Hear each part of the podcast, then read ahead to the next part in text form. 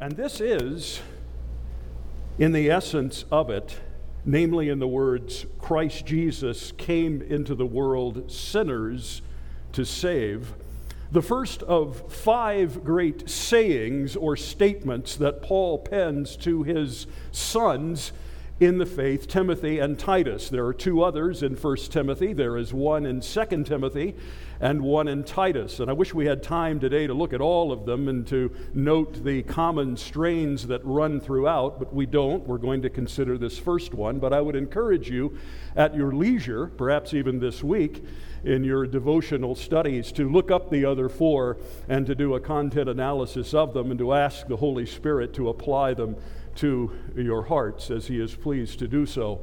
Well, we're going to look at this first one, and I'm suggesting to you that it is what we might call real reality.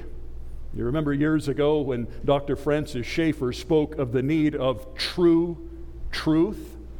Or once Dr. Vance Havner, the late Southern Baptist evangelist, called for a greater number of what he termed Christian Christians. I think we can get a little innovative with the English language when we need to, when it comes to a revisitation of the axiomatic truth that is essential for the living of these days. We have come through difficult times and are still in the midst of them. And we have watched the world grovel for what is real and to look for it to the right and to the left and to all manner of foolishness.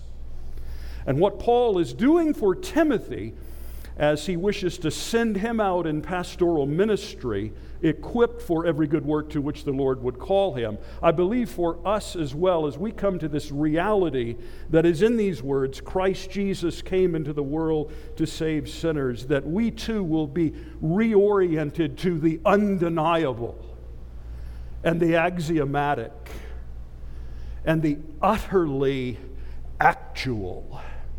And we will again find comfort for our souls and sanity as we look at the foolishness that swirls round about us continually in this fallen world. I've titled today's message, Getting Real a statement we must all believe, or more particularly, a biblical reality check, the saying of Paul that must be fully accepted by all. Now, I'm going to read beginning at verse 12 and continuing ver- through verse 17 to give us something of the context. And then we will dive in to verse 15 and the way in which Paul presents the reality. And I have four points that stem from that. He writes, beginning in 1 Timothy 1, verse 12 I thank him who has given me strength, Christ Jesus our Lord, because he judged me faithful, appointing me to his service, though formerly I was a blasphemer, a persecutor, an insolent opponent. But I received mercy because I had acted ignorantly in unbelief. And the grace of our Lord overflowed to me with the faith and love that are in Christ Jesus. The saying is trustworthy and deserving of full acceptance that Christ Jesus came into the world to save sinners, of whom I am foremost. But I received mercy for this reason that in me, as the foremost, Jesus Christ might display his perfect patience as an example to those who were to believe in him for eternal life. To the King of the ages, immortal, invisible, the only God, be honor and glory forever and ever. Amen. And God's word before all times firmly stood and shall from age to age endure. Would you pray with me? Our Lord and our God, we are grateful that you have not left us in darkness concerning yourself nor ourselves, but that you have been pleased to reveal yourself to us and to make known to us those duties that you require of us, namely faith in the Lord Jesus Christ. We ask now that as we consider your words written by Paul under the inspiration of the Holy Spirit that are before us, that you would impress them deeply upon our hearts, and may we not merely be passive hearers, but may we go rejoicing in thy favor and be effectual doers. For we ask it in Jesus' name and for his glory.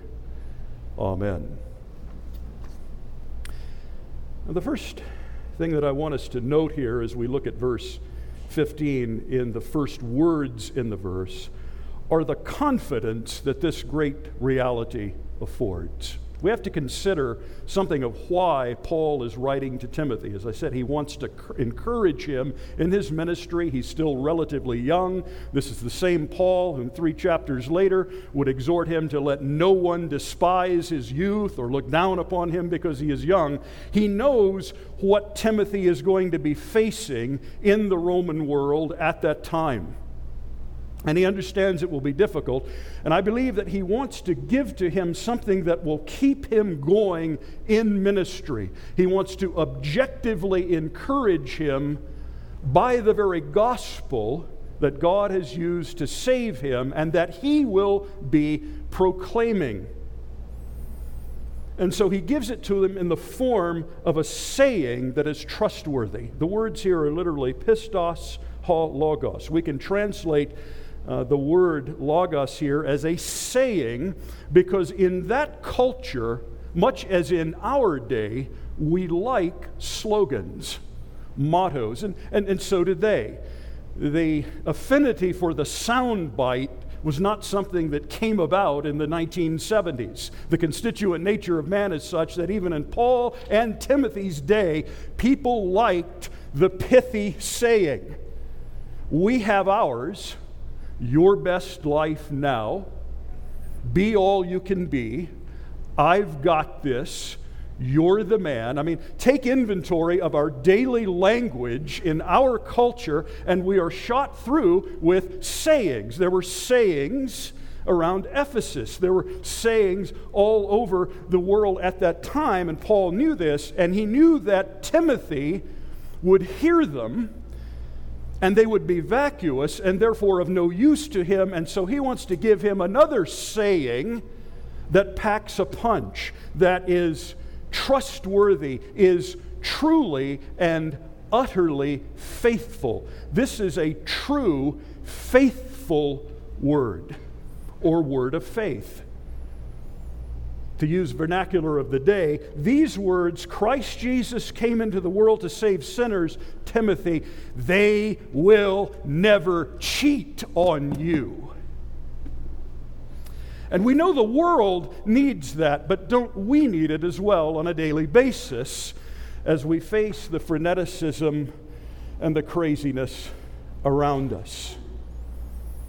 It's a life motto, an oral communication what's known in Greek grammar as a verbal adjective meaning sure. We can stand here upon the faithful reality of Christ Jesus coming into the world to save sinners and know that it is immovable ground. That's the objective reality, but I suggest to you that there is a subjective element in this as well by virtue of the one making the great statement. This is Paul. This is a man who was a bad guy once upon a time, Saul of Tarsus. You notice in verse 13 what he says Formerly, I was a blasphemer, I was a persecutor, I was an insolent opponent. I arrogantly came against the budding Christian church. And yet he received grace. And so you see, Timothy can be encouraged not only because of the objective dimensions of the gospel, but precisely because he is being reminded of this by one who was afar off from God and was really wicked, and God got him.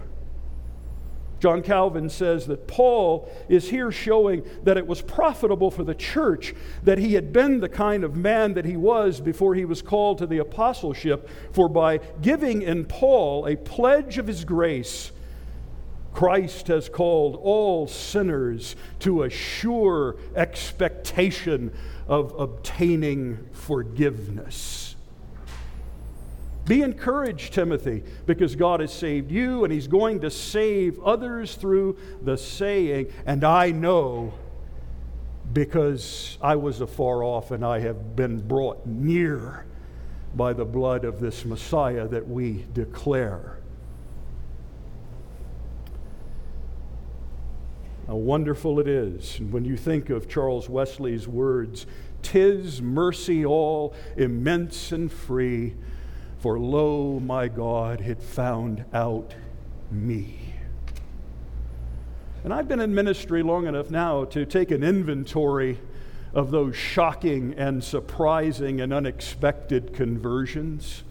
Living in Los Angeles, I've had the privilege of having gotten to know some public figures. I think of the late actor and comedian Orson Bean, who lived a lascivious life, and God changed him, and he came forth for the last 25 or 30 years of his life with a profound testimony.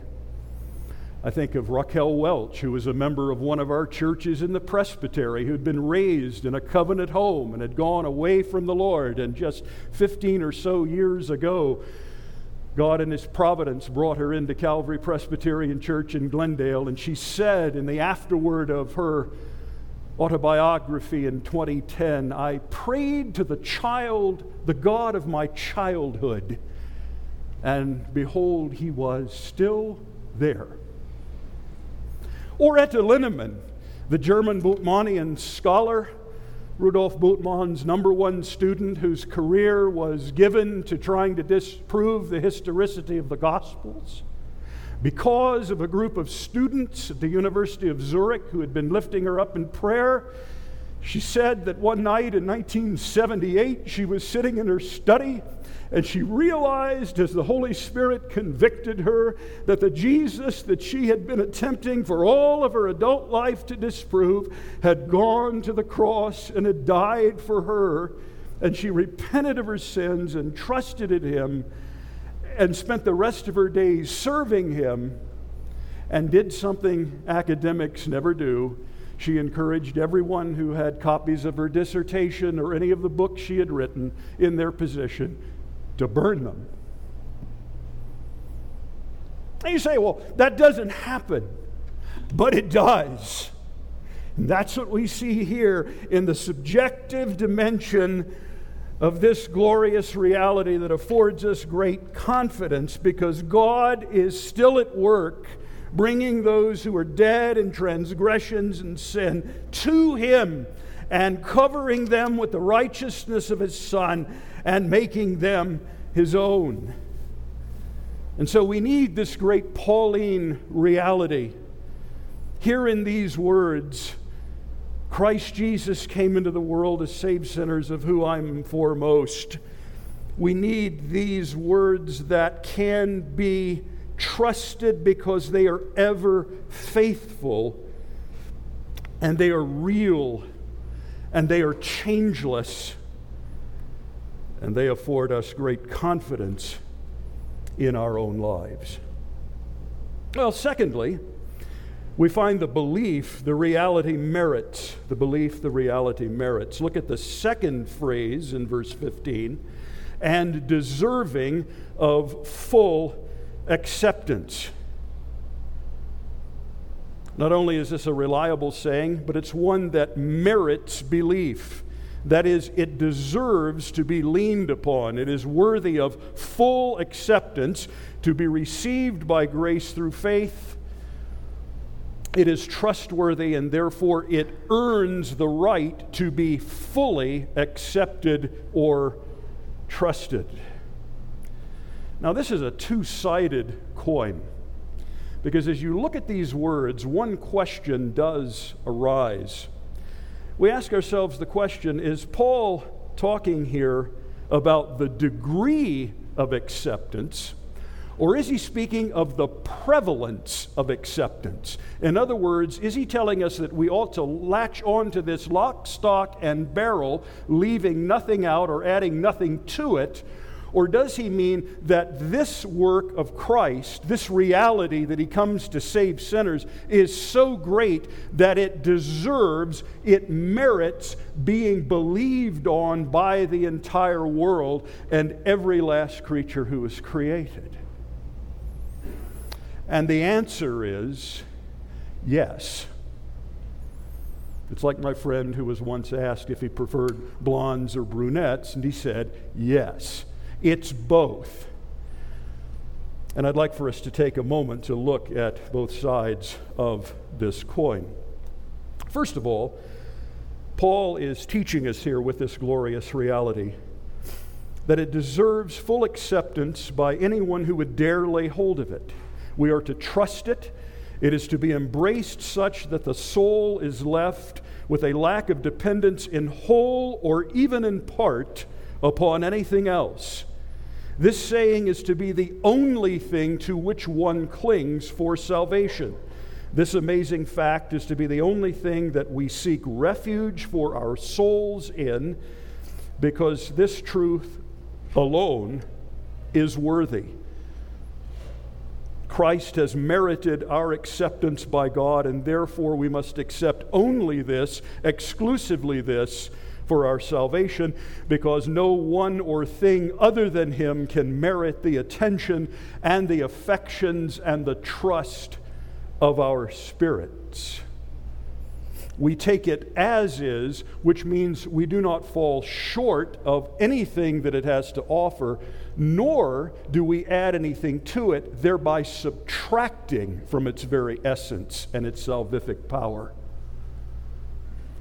To accept fully means to trust and receive this reality that Christ has come into the world to save sinners as is.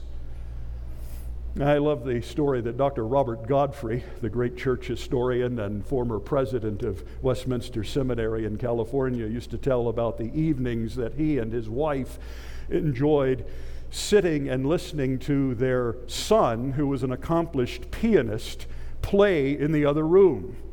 And he had mastered many of the classics, and Dr. and Mrs. Godfrey delighted in him playing all of those. And he said sometimes he'll slip and make a mistake, and we'll wince a little bit, and it'll deduct something from the pleasure of the experience. But sometimes he's actually playing very well and he'll begin to feel his oats and he'll get fancy with it. He'll begin to add to Bach or Beethoven. He'll put a grace note there, add a couple of arpeggios over here. But he said that too causes us a lack of the pleasure we would normally take in those pieces because they're not what was written. And he pulled his son aside one night and said, Don't, don't add. For it to be music to our ears, you've got to play it like it's written. And that's what Paul is saying here in the first dimension of what we mean by full acceptance. The ultimate enjoyment of the soul is found in the full acceptance, taking it as is with no subtractions or additions. And then there's the other side of the coin, of course, that I wish to point out because we don't often think of this, and I think this is important for our own spiritual nourishment and growth in grace. There is acceptability fully, exclusively by any soul without rival of this saying complete dependence upon it. And then there is the matter of whole scale acceptability. In other words, Paul is not only teaching us that this saying should be wholly leaned upon by the individual soul, he is saying that this reality of Christ Jesus having come into the world to save sinners is so great that it merits, that it deserves being believed upon by the whole world.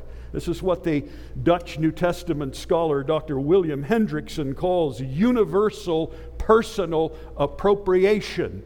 Will everyone believe? No. Should everyone believe? Yes. This is why Paul says in Philippians 2, verse 10, that at that name that God has given Jesus, the name above every name, every knee should bow.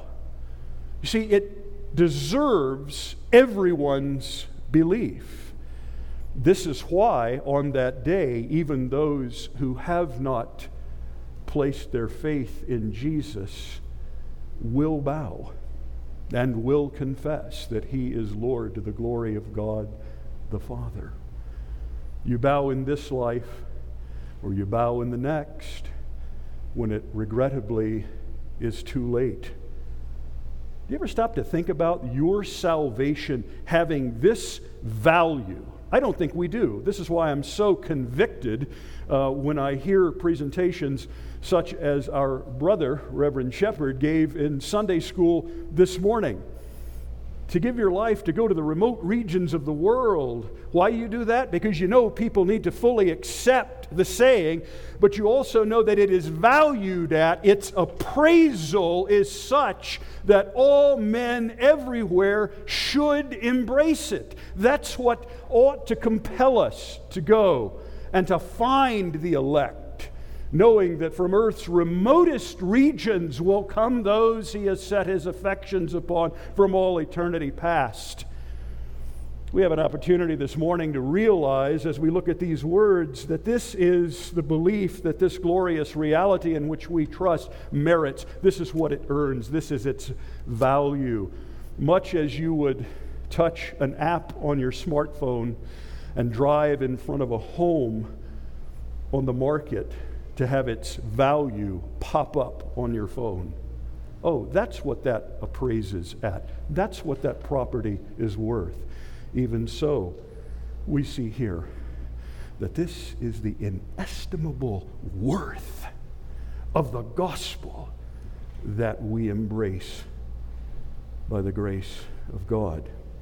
In the 1830s, there was a man named George Wilson who robbed a postal service and in the process killed a man. He was sentenced to die, and a group of his friends were able to put together a petition for clemency that was sent to then President Andrew Jackson. And lo and behold, in 1830, later in the year, President Jackson granted a pardon to Mr. Wilson. But Mr. Wilson refused to accept the pardon. And the sheriff of the county in which he was convicted was unwilling to enact the sentence. How could he hang a man who had been pardoned? Well, the whole process went through the appellate courts and wound up at the Supreme Court. And Chief Justice John Marshall, in the majority opinion, wrote that a pardon is only good if it is agreed to by the one to whom it is offered. If it is refused, it is not a pardon. Therefore, Mr. Wilson, rejecting the pardon, was hanged on the gallows of his county as a full and free pardon lay upon the desk of the sheriff in his county.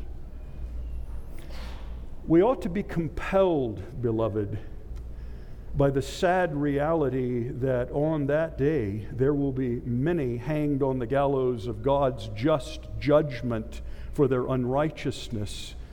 And they have no covering for that unrighteousness. They have no substitute alien righteousness. And it will be so while throughout time there lay upon the desk of God's providence a full and free pardon in the Lord Jesus Christ.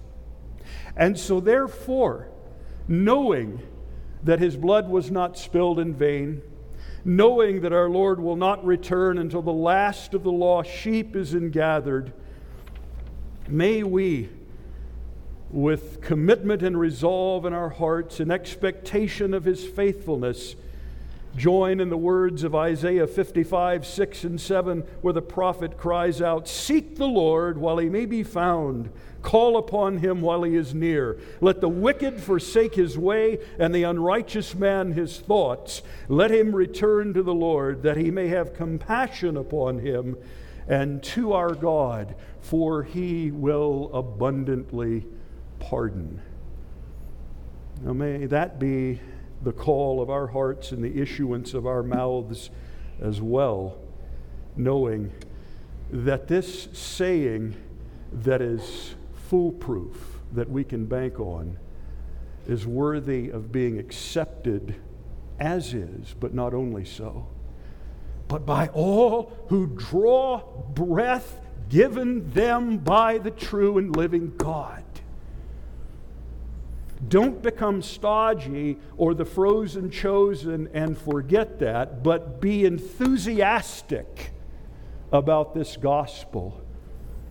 And in your talking and in your living and even in your thinking, may you issue the clarion call to any and all to receive by faith the Lord Jesus Christ who came to save sinners. Well, thirdly, we come to the substance, the reality features. Now we're looking at the saying proper and its essence. Found in these words, Christ Jesus came into the world to save sinners. Literally in the Greek, it reads, Christ Jesus came into the world sinners to save. And I like that because I draw great comfort from the fact that Paul names the Savior's name, Christ Jesus, and the next word is sinners. It's not Christ Jesus, counselor, though he is. It's not Christ Jesus, friend, though he is. But Paul moves immediately to the distinction that we know ought to characterize, and indeed does, Jesus the most in order for us to have passion to preach his name in all the world. He came sinners to save. He didn't come to be your buddy. He didn't come to be a great example, or he didn't come to be a great teacher. He came sinners to save. Paul just gets right to the point. He's not so much concerned with what would Jesus do as what has Jesus done. Sinners to save. Gets right to the matter. Jesus' priority is sinners, and that's our only hope. The anointed one, commissioned to save, and he comes into the world. And that's indicative not only of a physical change that Christ has made, leaving heaven as the eternal second member, second person of the Godhead, and coming as a man to earth. He's not only left heaven for the fallen world, but he has left utter bliss and infinite glory and perfection for utter imperfection. He's left the best for the worst. Have you ever complained about moving? I don't want to go there. Don't like that city. To this, to that. Has too much of this, not enough of that. Whenever you're grappling with the Lord's call on your life to relocate, remember that you and I in this life will never transition as He did. And we will never go from heaven's glorious throne to a stable that smells. and be mistreated and sinned against as he was to the degree he was for the sins of his people. But we need to be aware that that's the transition that he made. He came from the highest of conditions and went into the lowest of conditions and endured the mockery and the scorn of the cross and death itself.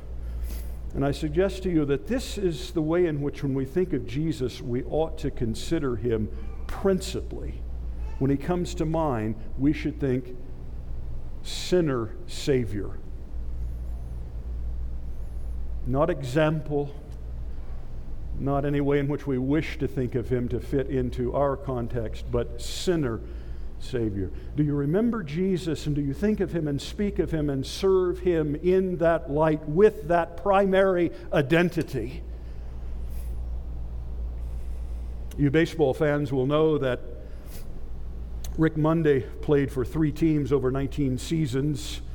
He was a good player. He was not a, a great player. He didn't put up Hall of Fame numbers or anything like that, but he, he uh, gave the teams for whom he played, namely the Dodgers, some pretty exciting moments over the years. For, I believe, 28 seasons now, he's been one of the voices of the Los Angeles Dodgers on radio. But Rick Monday is principally remembered for something that has nothing to do with baseball.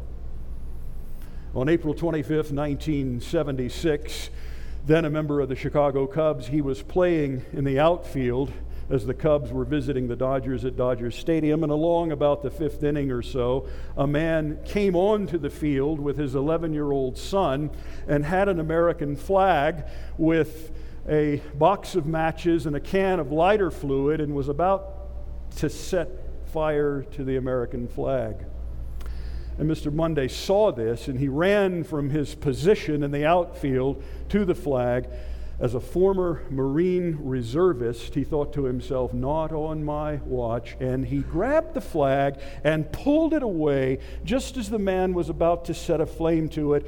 And he ran out of the stadium, and the crowd was cheering. This has been 45 years ago. And on most days, all anyone wants to talk to Rick Monday about is the flag. He's been offered a million dollars for the flag. How's the flag, Mr. Monday? Why did you do this? this that is what he is principally known for. And look, look at the honor in it, having done the right thing. But we have before us in this glorious saying that is real reality, the Jesus that is all things to his people, but principally to be known and remembered as the one who came sinners to save. And that when people ask you about Jesus, or they go around the edges of things rather blurringly and talk about, as our brother mentioned earlier, some vague spirituality as opposed to religion, make sure that you begin with the point of Him being the Savior and do not leave that out and press it home. For therein is one's hope, and that is the message ultimately that God will use to transform his own, to take out hearts of stone and replace them with hearts of flesh, so that in as he wills, countless ones will be able to join around the globe in saying what Leslie Weatherhead, the 20th century Methodist, said one night as a kind of profession as he sat in a balcony in a London theater listening to Handel's Messiah being performed by a choir and orchestra. And they came to the end, and there was a rousing rendition of that one that we all love, the Hallelujah chorus. And they came to that great refrain, you know King of kings and Lord of lords, King of kings and Lord of lords, and he shall reign forever. And Weatherhead turned to his companion with tears in his eyes and said, That's my Savior they're talking about. This, beloved, is the substance that the reality principally features. But then finally, we look at these last words, and they're familiar words to us, and they're beautiful words. Paul adds, Of whom I am foremost.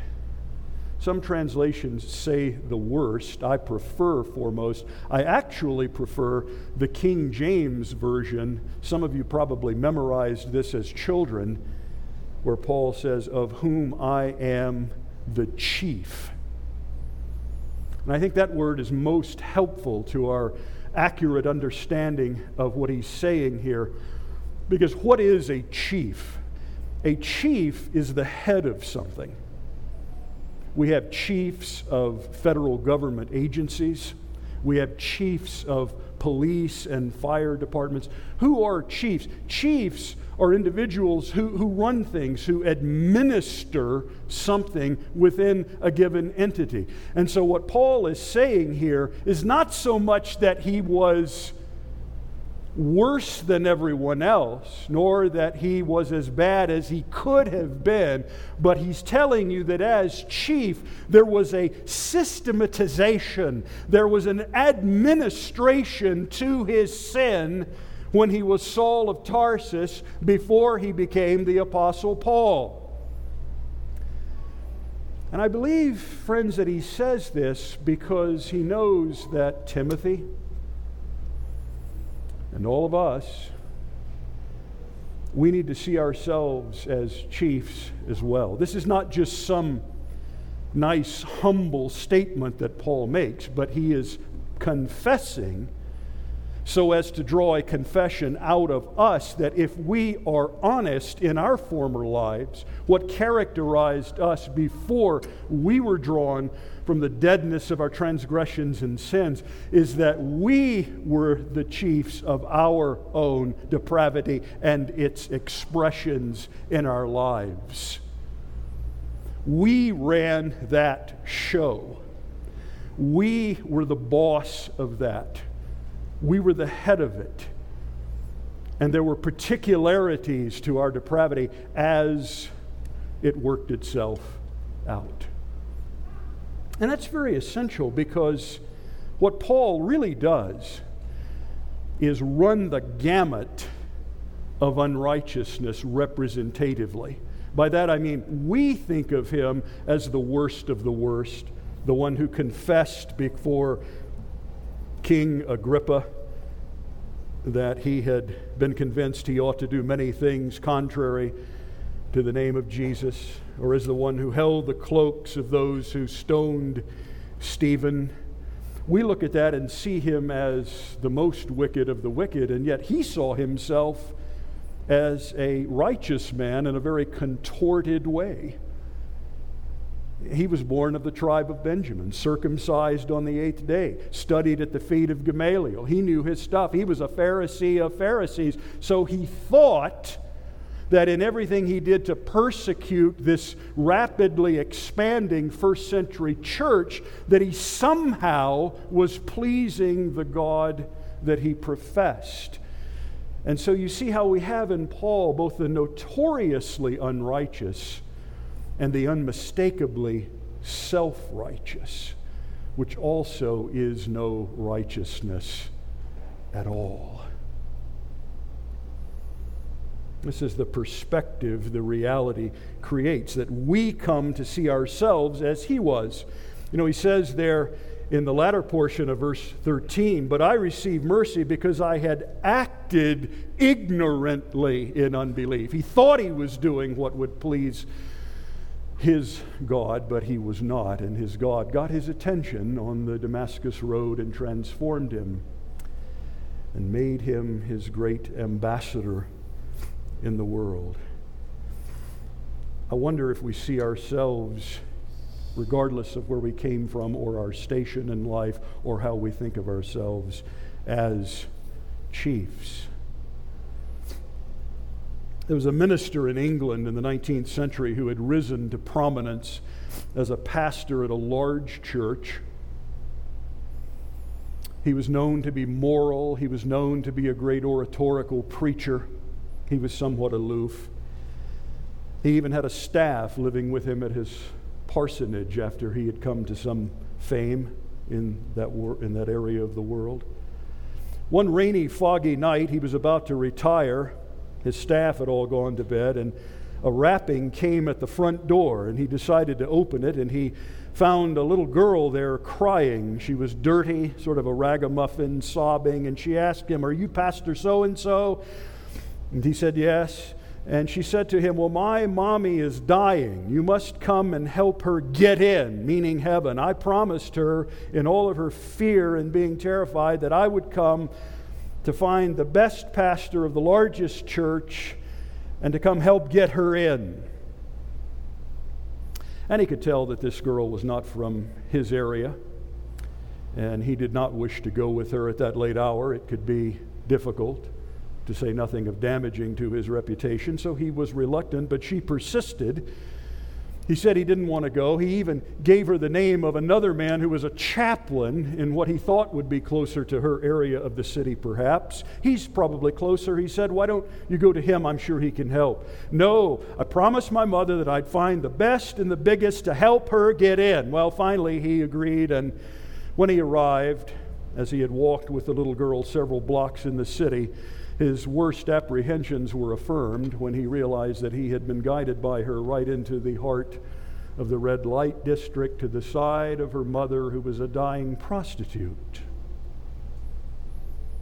And this weak woman near death looked at him and said, Sir, I am dying.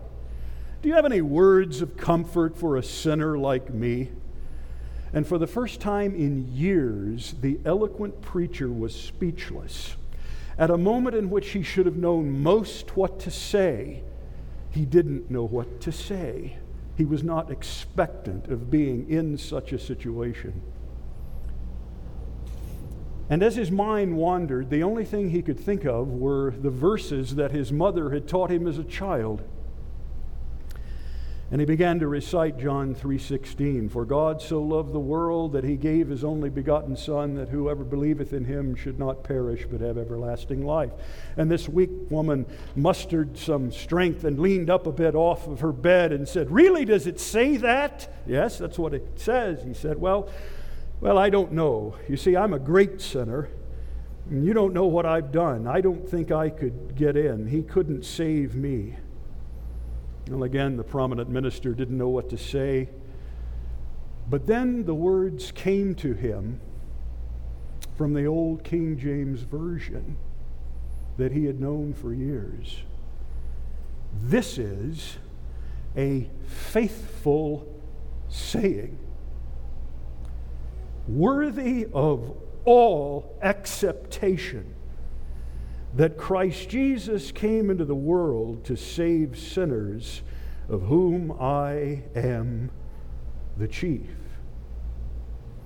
And again she perked up and she asked him, You mean to tell me the chief got in? Yes, that's what the verse says. And she said, Well, you know, if the chief got in, I think I can get in too. And she cried out to Christ to save her. And she died shortly thereafter. But that prominent minister who lived on for many years looked back the rest of his days upon that night as the night on which two chiefs got in. That is what Paul gave to Timothy by way of encouragement an immovable and unshakable reality, a truth that will always stand. And the power of the gospel is such that one can never ask too much, one can never be beyond, whether utterly unrighteous or fully self righteous, which is no righteousness at all. No one can ever be beyond the reach of God, who is pleased to give to us a reliable, trustworthy saying, valued at being fully accepted by all, that Christ Jesus came into the world to save sinners, of whom we are all chiefs. May it be said of us that we will profess with the apostle in verse 16, But I received mercy for this reason, that in me, as the foremost, Jesus Christ might display his perfect patience as an example to those who were to believe in him for eternal life. And may we,